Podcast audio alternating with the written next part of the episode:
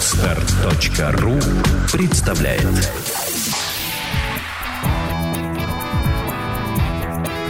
Александра и Андрей Капецки в лучшем психологическом подкасте «Психология, мифы и реальность».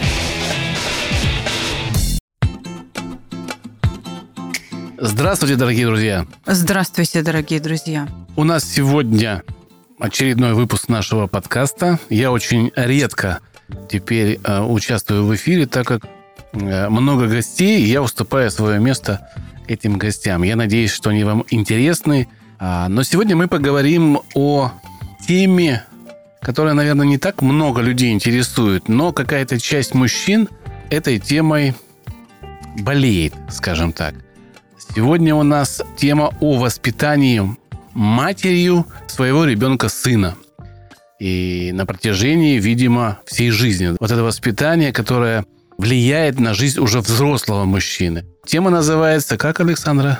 «Мои года ее богатство». Так мы решили назвать этот эпизод подкаста.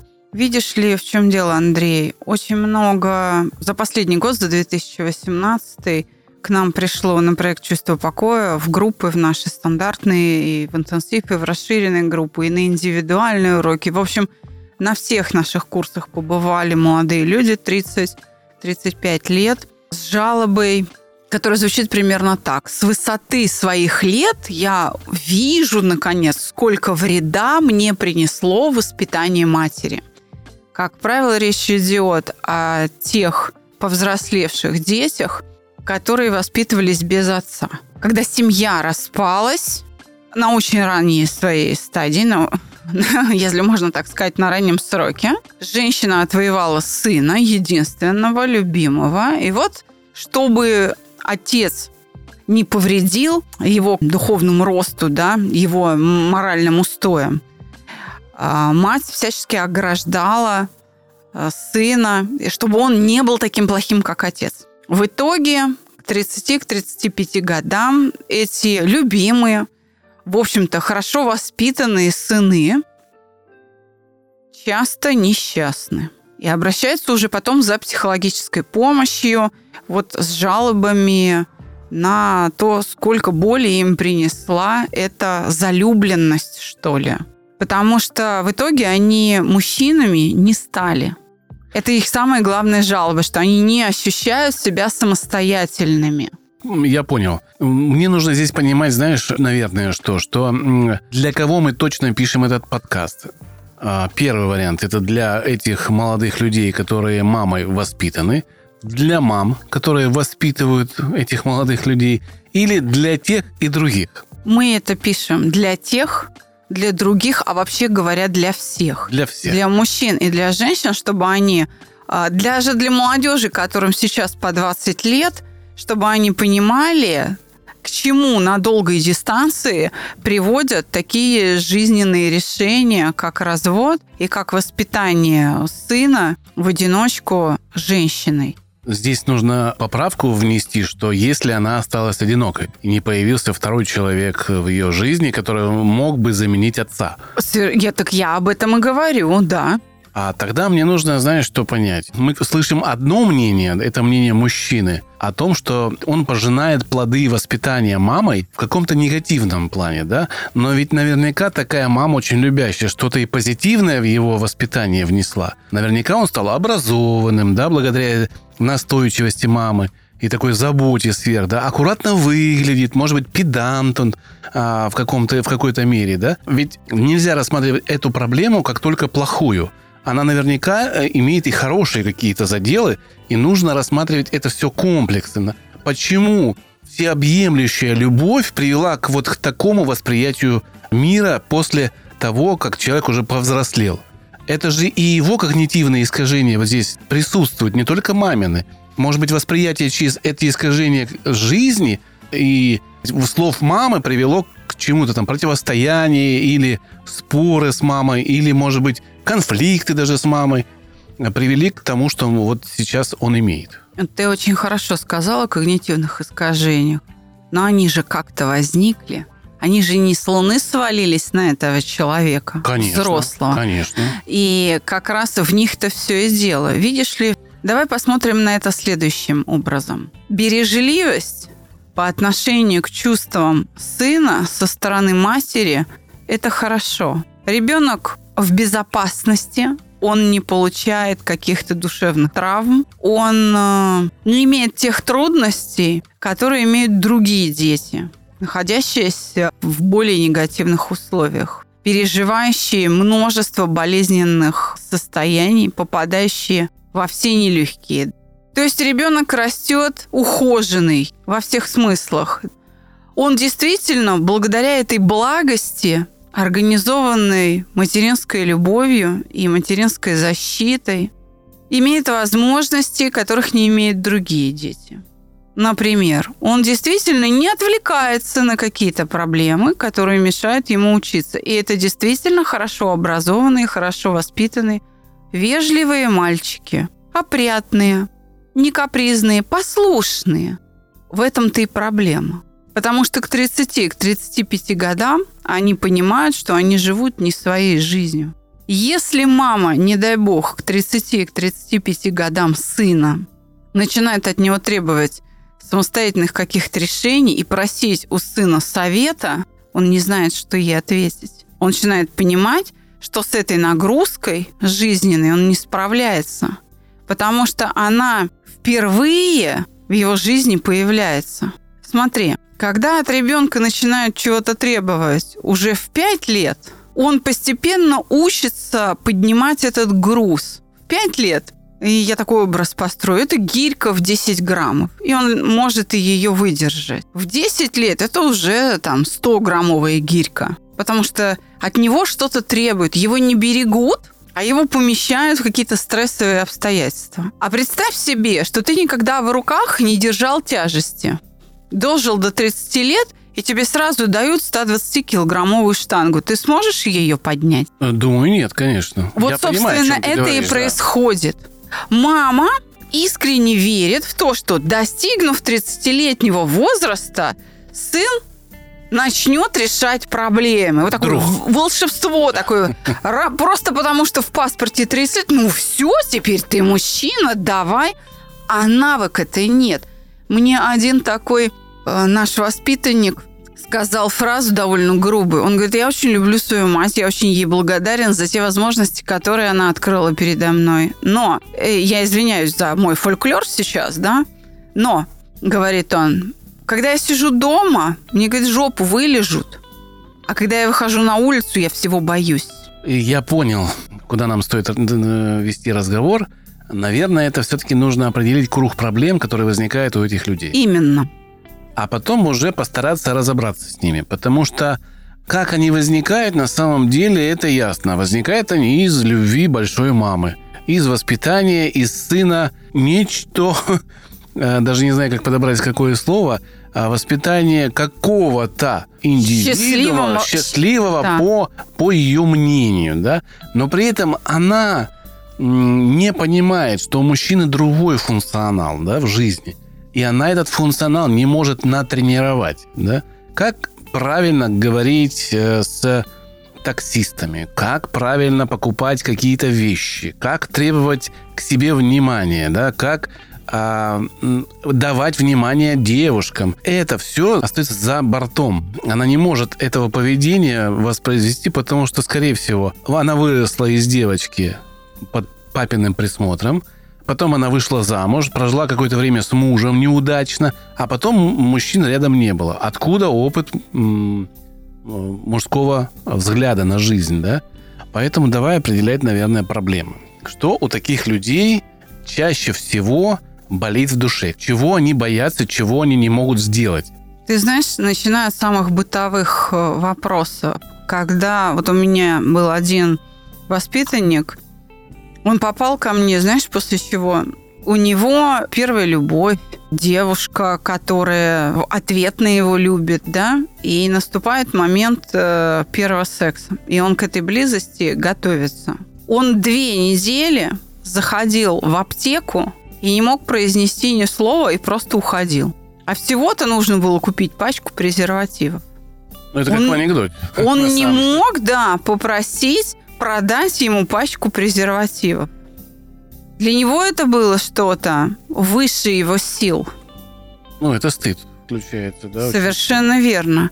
Потому что мама не допускала никаких мыслей, не то что разговоров, а никаких мыслей о сексе. Это абсолютно была табуированная тема. Что и к женщине, если ты относишься с любовью и уважением, то ты об этом не думаешь.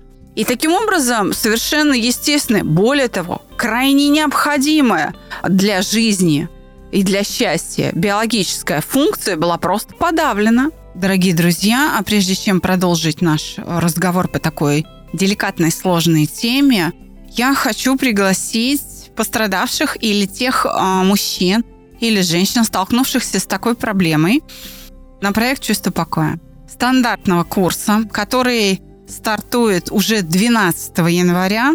Это 7 уроков, обучающих работе с эмоциями и обучающих вас саногенному, то есть здоровому мышлению, вполне будет достаточно для а, надежного решения проблемы такой несамостоятельности и ликвидации большинства э, ошибок воспитания, которые вы принесли с собой в этот мир уже к своим 30 годам.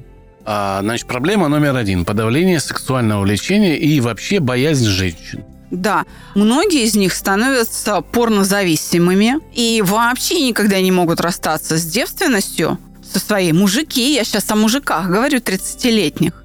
Просто потому, что, с одной стороны, это запрещено, с другой стороны, организм требует. И в тайне они обращались э, к порноресурсам. Все, формировалась зависимость. Фантазии есть, а реального опыта нет. И что делать с живой женщиной, когда она тебе в руки попадает, они не знают.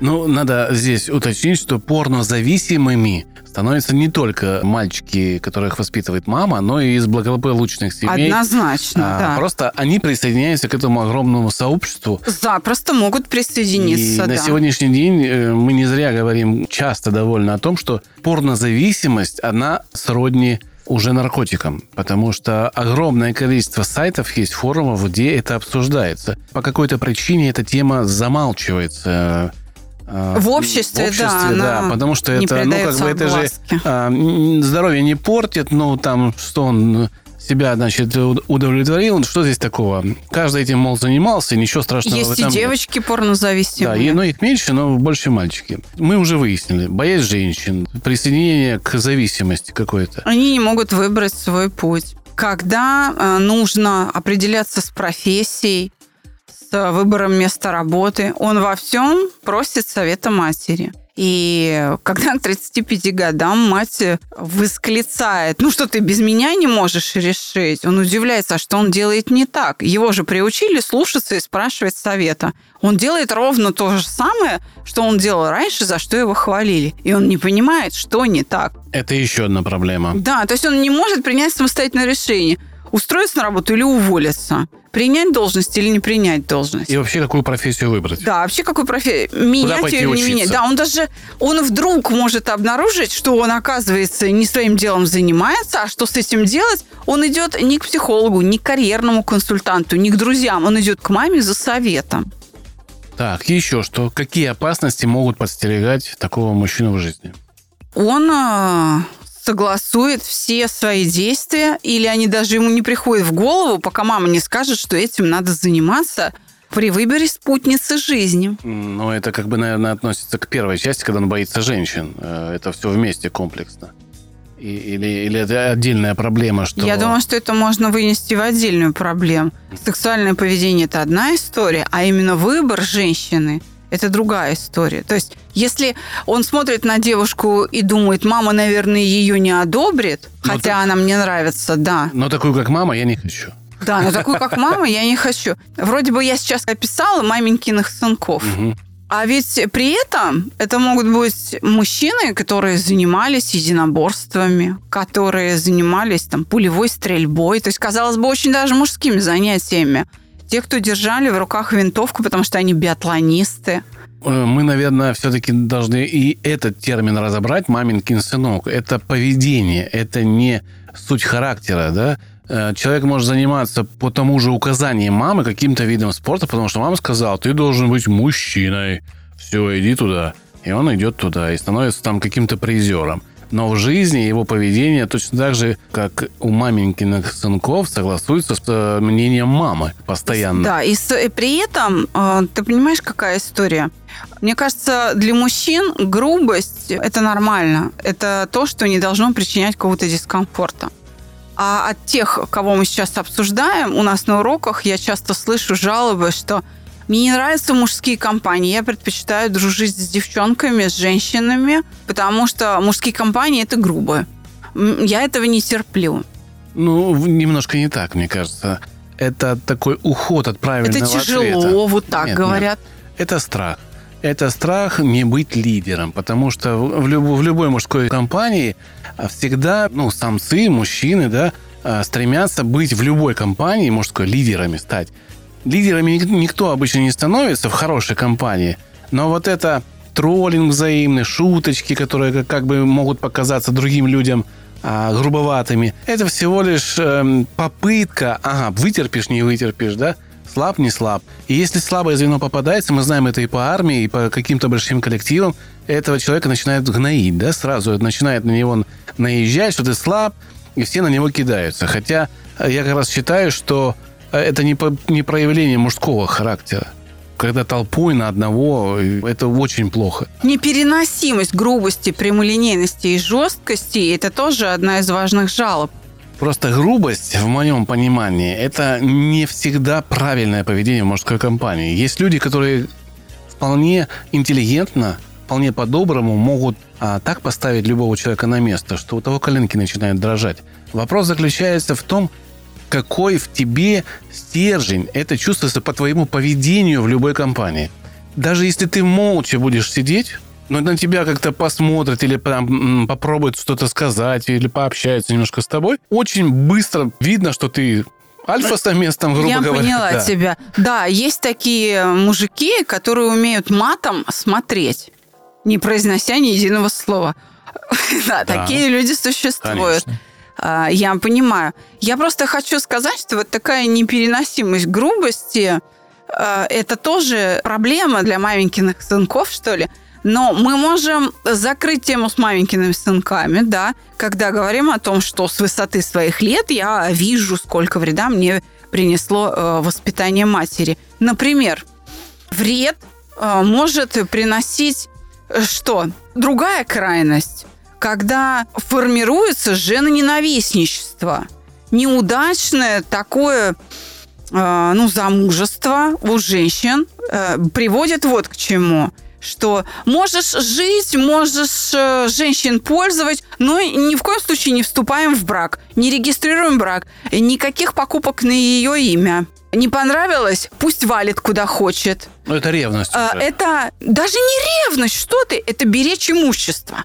Mm. Это, это держать имущество в своих руках и думать только об имуществе. Это абсолютно такое отношение какое-то бездушное к окружающим девчонкам. Как будто бы они претендуют исключительно на квартиру, машину, прописку и там еще не знаю на что. Но вот те люди, которые к тебе приходили на курсы, они выглядят как маменькины сыночки? Кто-то выглядит, а кто-то нет. А кто-то нет. Значит, это не проблема маменькиных сыночков. Маменькины она сыночки, шире, да. Она шире, она да? шире. То есть есть на самом деле и брутальные люди, и довольно такие добившиеся успеха в жизни.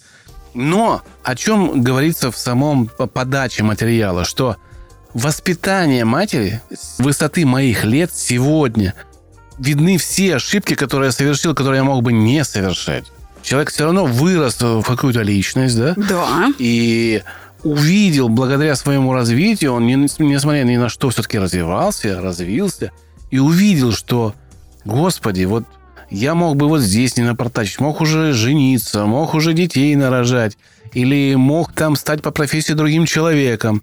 И это вводит человека в состояние, когда ему неприятно жить. То есть, да. когда, ну, вот это разочарование да, от жизни. Совершенно верно. Потому что, например, материнская такая любовь, она может э, иметь такие искажения, как чрезмерная гордость, когда мама ослеплена своей любовью, и ты самый лучший, ты самый умный, тебя все любят, тебя все уважают, а к 30 годам он понимает, что он не самый лучший, есть умнее, Не самый сильный есть сильнее. Не э, все его любят. Кто-то его и не любит. А кто-то готов убить. Да. И с этой реальностью Ну, надо столкнуться. Я сейчас вообще говорю все это не для того, чтобы осудить матерей за их любовь, а как раз для того, чтобы подсказать им, что любовь, она должна иметь какую-то основу здравого смысла. Потому что если ваша любовь направляет ваши педагогические усилия и ваши воспитательные меры э, не в ту сторону, вы увидите это не сейчас, не в пять лет, когда ребенок ходит в детский сад, и даже не в школе. Вы увидите это отсроченные последствия на долгой дистанции. И э, столкнуться с ними вам, дорогие мамочки, будет очень неприятно. Но чтобы показать выход из этого всего, я вот э, на что хочу перевести наш с тобой разговор. Смотри, действительно, если человек все-таки сделал какие-то выводы, то от чего нужно воздержаться? От упреков в сторону матери. Ну, она такая, какая она есть. Это да. же делается не по злому Не по злому, умыслу, да. а по недомыслию и мотивируется чувством в любви. Поэтому надо обязательно воздержаться от упреков матери. Вот простить ее, понимая, что раз тебе 30 лет, и ты, наконец, самостоятельная единица, и до тебя что-то дошло, воспитывай себя сам. Просто начни себя а, делать другим, исправляй ошибки, обопрись на них. Этот негативный опыт э, это осознание, что ты заносчивый или ты слабак, оно дает тебе возможность изменить свои отношения с реальностью. Это основа развития. Это, кстати, очень хорошо. Как говорили наши предки, на ошибках учатся. Прекрасно. Если ты никогда в жизни не ошибался, это значит, что ты не знаешь, как вести себя правильно. Ты просто не ошибался. Мамам нужно посоветовать, наверное, подумать о нескольких путях развития ребенка, при которых могут быть разные эффекты. Допустим, первый путь, когда мама молодого человека запрещает ему общаться, бережет его, бережет его от всяких неприятностей, охраняет его от этого. И, в принципе, она так проявляет свою любовь. Но в конечном итоге мы получаем нежизнеспособного мужчину, который не может принимать решения, не самостоятелен. Такой мужчина обычно женщинам ну, мало кому нужен. Либо, может быть, нужен очень сильным женщинам, как раз который нужен слабый мужчина, который бы не завидовал и делал все, как э, им хочется, да? И будет ли такой сын счастлив? Конечно, второй вариант, когда она будет его выпихивать из квартиры, говорит, иди там туда, иди в мужские компании, может привести к тому, что он свяжется с плохой компанией. Мне кажется, что ответ лежит как раз посередке. Да? Нужно и ограждать, но и не запрещать какие-то общения в мужских компаниях, чтобы этот характер выработался. Мужские секции, футбол, единоборство, рапира, не знаю, фехтование, там, где есть возможность со своими сверстниками и даже старшими людьми где-то пообщаться, где могут подсказать решение проблемы, которую мама никогда не подскажет, как решить эту проблему мужскую, потому что у нее опыта в организме этого нету. Совершенно Просто нету. верно. Совершенно верно. Здесь нужно ограждать до тех пор, пока очевидно, что у ребенка не хватит своих сил и своего э, интеллекта для решения проблем. Но нужно все время заботиться о повышении этих э, ресурсов в виде интеллекта и жизненной силы для того, чтобы ребенка поместить в проблему, чтобы он научился решать их сам прям помещать его в эту жизнь и показывать, как к этому относиться. Второе- Показывать должное. То есть, смотри, накапливать ресурсы, вот в этом должно быть воспитание. А потом обязательно поместить в проблему и подбодрить, если э, он с первого раза не решил. Не ругать за ошибки, а обсуждать их. Теперь как раз ты подвела меня ко второй мысли, которую я хотел сказать про обсуждение. То есть степень доверия между мальчиком и женщиной, мамой и сыном должна быть тоже где-то посередке.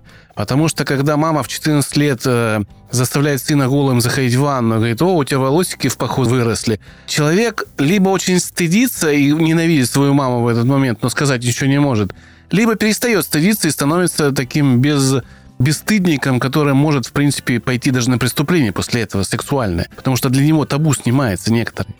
А вот эта степень доверия должна быть ровно посередине. Мама должна понимать, что это мальчик, что у него есть свои секреты. Но при этом степень доверия должна быть такой, чтобы он доверял какие-то душевные Чтобы тайны. он раскрывался. Раскрывался, да. но не до конца, потому что мы все не, не обязаны, не должны знать. У каждого человека есть шкаф со скелетами, и он должен быть в этом состоянии хорошо мыслить над своим развитием. Если этого не будет, а все ты выкладываешь, да, вот в общение с мамой, то тогда действительно мама будет руководить и, решать твои проблемы так, как считает она. В завершении нашего с тобой выпуска я хочу вернуть наших слушателей к выпуску о человечности, где наш гость Александр Иванович Малахов, э, представитель школы концептуального мышления, преподаватель МФТИ, сказал фразу «Семью разрушить – это как живого человека убить». И совершив такое убийство, вы можете получить те последствия, которые мы сейчас обсуждаем. Я э, хочу сказать, что таких людей вокруг нас сейчас множество, поэтому, девчонки, не удивляйтесь, что вам так трудно найти свою вторую половинку. И, пацаны, не удивляйтесь, что в юбках вы видите мужиков, потому что мама, воспитывающая девочек или девочку одна, без мужчины, она им и мама, и папа. Всего доброго. До свидания.